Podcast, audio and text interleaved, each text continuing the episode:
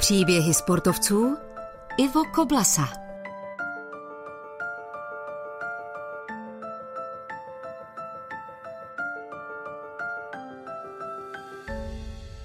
Londýn Když odlétáte na paralympiádu, stane se z vás postupně opravdu někdo, kdo reprezentuje svoji zemi. Co se týče počtu členů výpravy, bylo nás asi 80. To ale vždy záleží na tom, kolik závodníků se nominuje a v jaké kategorii postižení. Je přesně dáno, na jaký doprovod má který typ závodníka nárok, takže reálně to bylo asi 40 soutěžících. Já byl ze všech nejmladší. V Londýně byly závody rozděleny na silniční a dráhovou část. První přišla na řadu dráhová část.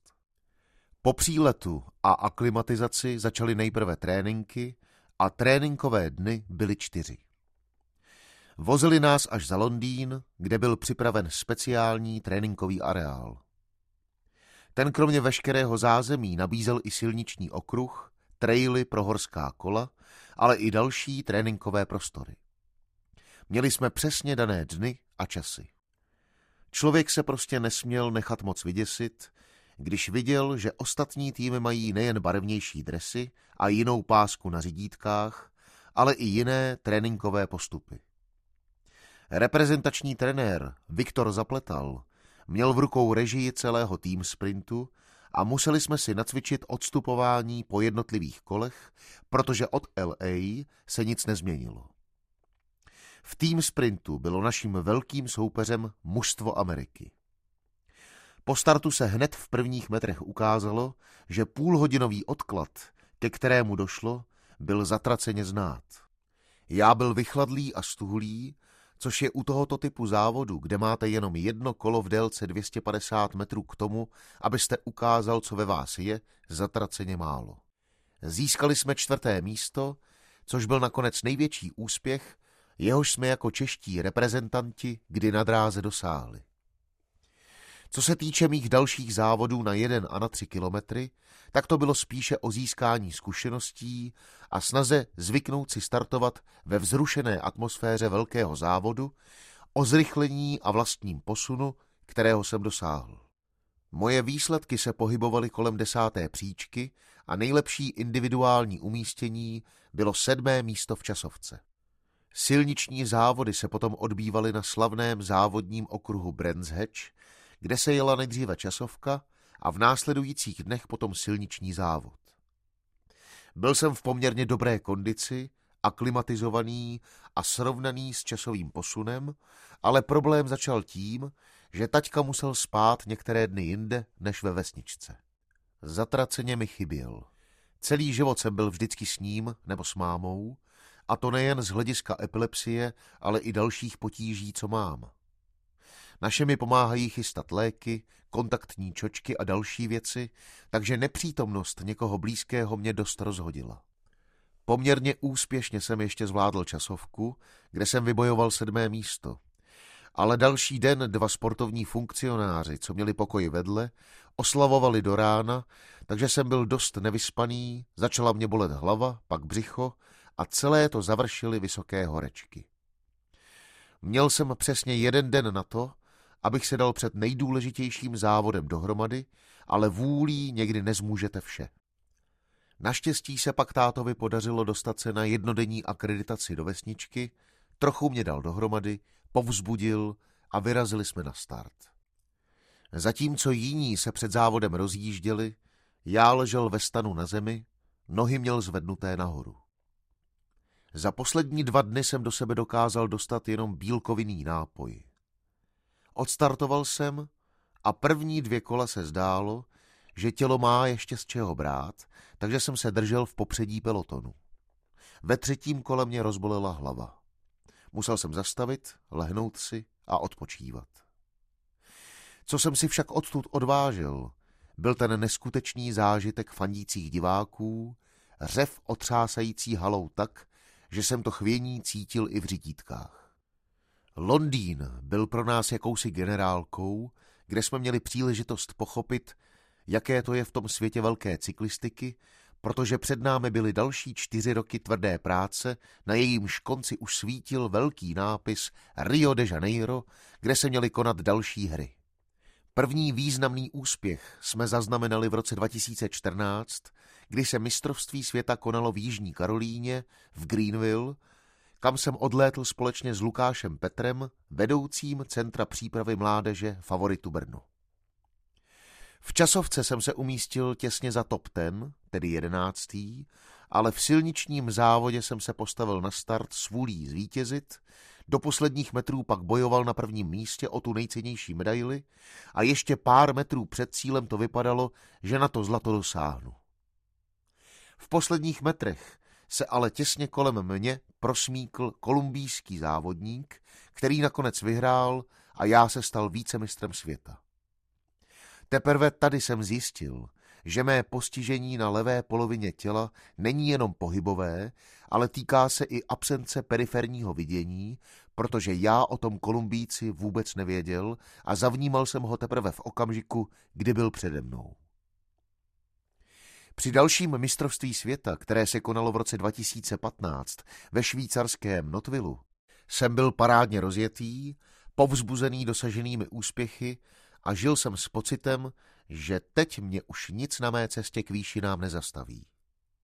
Šel jsem do všeho po hlavě a rok 2015 mi k tomu dal ideální příležitost. Kromě mistrovství světa v Notvilu se totiž v kalendáři závodů objevil ještě o týden dřív světový pohár v německém Elcachu. Ten jsem dobře znal, protože jsem tu v roce 2014 vyhrál evropský pohár. Jezdí se tam městský závod jako nízké kritérium s úžasnou diváckou kulisou a zároveň je tam horská časovka, dlouhá asi 18 kilometrů, ale skutečně do pořádného kopce. V Elcachu jsem suverénně vyhrál časovku a v silničním závodě získal vítězství. Jednalo se o městský závod, který mě baví, protože mám rád technické pasáže, dokážu projíždět zatáčky i smykem obou kol a paradoxně u mě platí, že čím horší povětrnostní podmínky jsou, tím víc na tom vydělávám. Tady mě ale v jedné zatáčce sundal ze zadu jeden z Rusů a bohužel se mi nepodařilo vycvaknout levou nohu. Chvíli jsem ještě jel po stehně, ale díky divákům, kteří mi pomohli na nohy a narovnali otočená řídítka, jsem se s obrovskou ztrátou vydal stíhat peloton. To se mi po pár kilometrech skutečně podařilo a posílen tímhle úspěchem jsem jím projel jako nůž máslem a probojoval se až na první místo. Tady jsem ještě vybojoval pár drobných bitev a v závěrečném spurtu se mi podařilo zůstat na čele. Odvážel jsem si tedy odtud dvě první místa ze světového poháru. Po závodě mi začalo neuvěřitelně otékat levé zápěstí. Přisuzoval jsem to tomu, že mě při jízdě asi bodla včela nebo vosa, protože jsem na jejich píchnutí samozřejmě silně alergický. Moc jsme tomu nevěnovali pozornost. Ruka červenala a otékala dál, schlazení jsem už měl skoro omrzliny, tak jsme ji stáhli obinadlem a spolu s tátou se vydali na cestu do Švýcarska. Protože se levou rukou i normálně spíš jenom přidržuji, než držím řídítek, tak jsem se postavil na start časovky. Ta se jela v poměrně kopcovitém terénu, protože Notville sice leží u jezera, ale to je obklopeno horami. Jenže tady se mi nedařilo se do toho pořádně opřít a tahat za řídítka a nakonec jsem se umístil šestý. Barva na mé ruce získávala spíše temně rudý až fialový odstín. Vyrazil jsem do silničního závodu, zvládal reagovat na všechny nástupy a protože terén byl kopcovitý, tak se pole začalo relativně brzo trhat a já se pořád držel v čelní skupině. Nakonec jsem byl třetí. Zase se tedy potvrdilo, že čím horší počasí, tím lépe pro mě. Podobně to působilo i na moji ruku, která v dešti přestala otékat. Když mě pak u nás prohlédl doktor, diagnostikoval krevní sraženinu, která se mi vylila do podkoží a zanítila. Chyběly mi prý tak jeden až dva dny do těžkého infektu. Zahrával jsem si tedy trochu se zdravím, ale vyjel jsem si tím kvalifikační místo pro paralympiádu do Ria. Všechny další závody roku 2015, ať už to byl světový nebo evropský pohár, už byly pouze potvrzením mojí výkonnosti. A už to byl dlouho očekávaný rok 2016.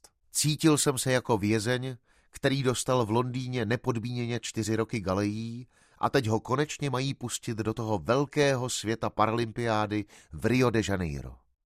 Poslední dobu před ní jsme se už ani tak nesnažili o výsledek, spíš jsme zkoušeli různé taktiky a ladili formu. Některé závody jsme i vynechali, pokud nám nezapadaly do tréninkového kalendáře a přerušili by nám třeba přípravu, kterou jsem najížděl v Chorvatsku nebo v Rakousku.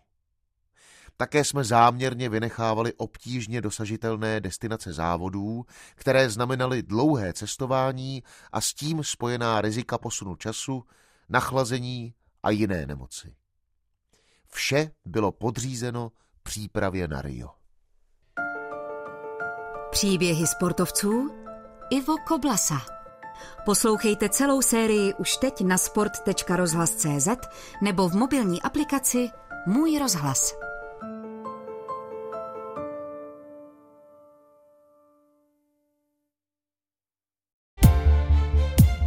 Tento pořad by nevznikl bez vašich poplatků Českému rozhlasu. Už sto let vysíláme díky vám. Děkujeme.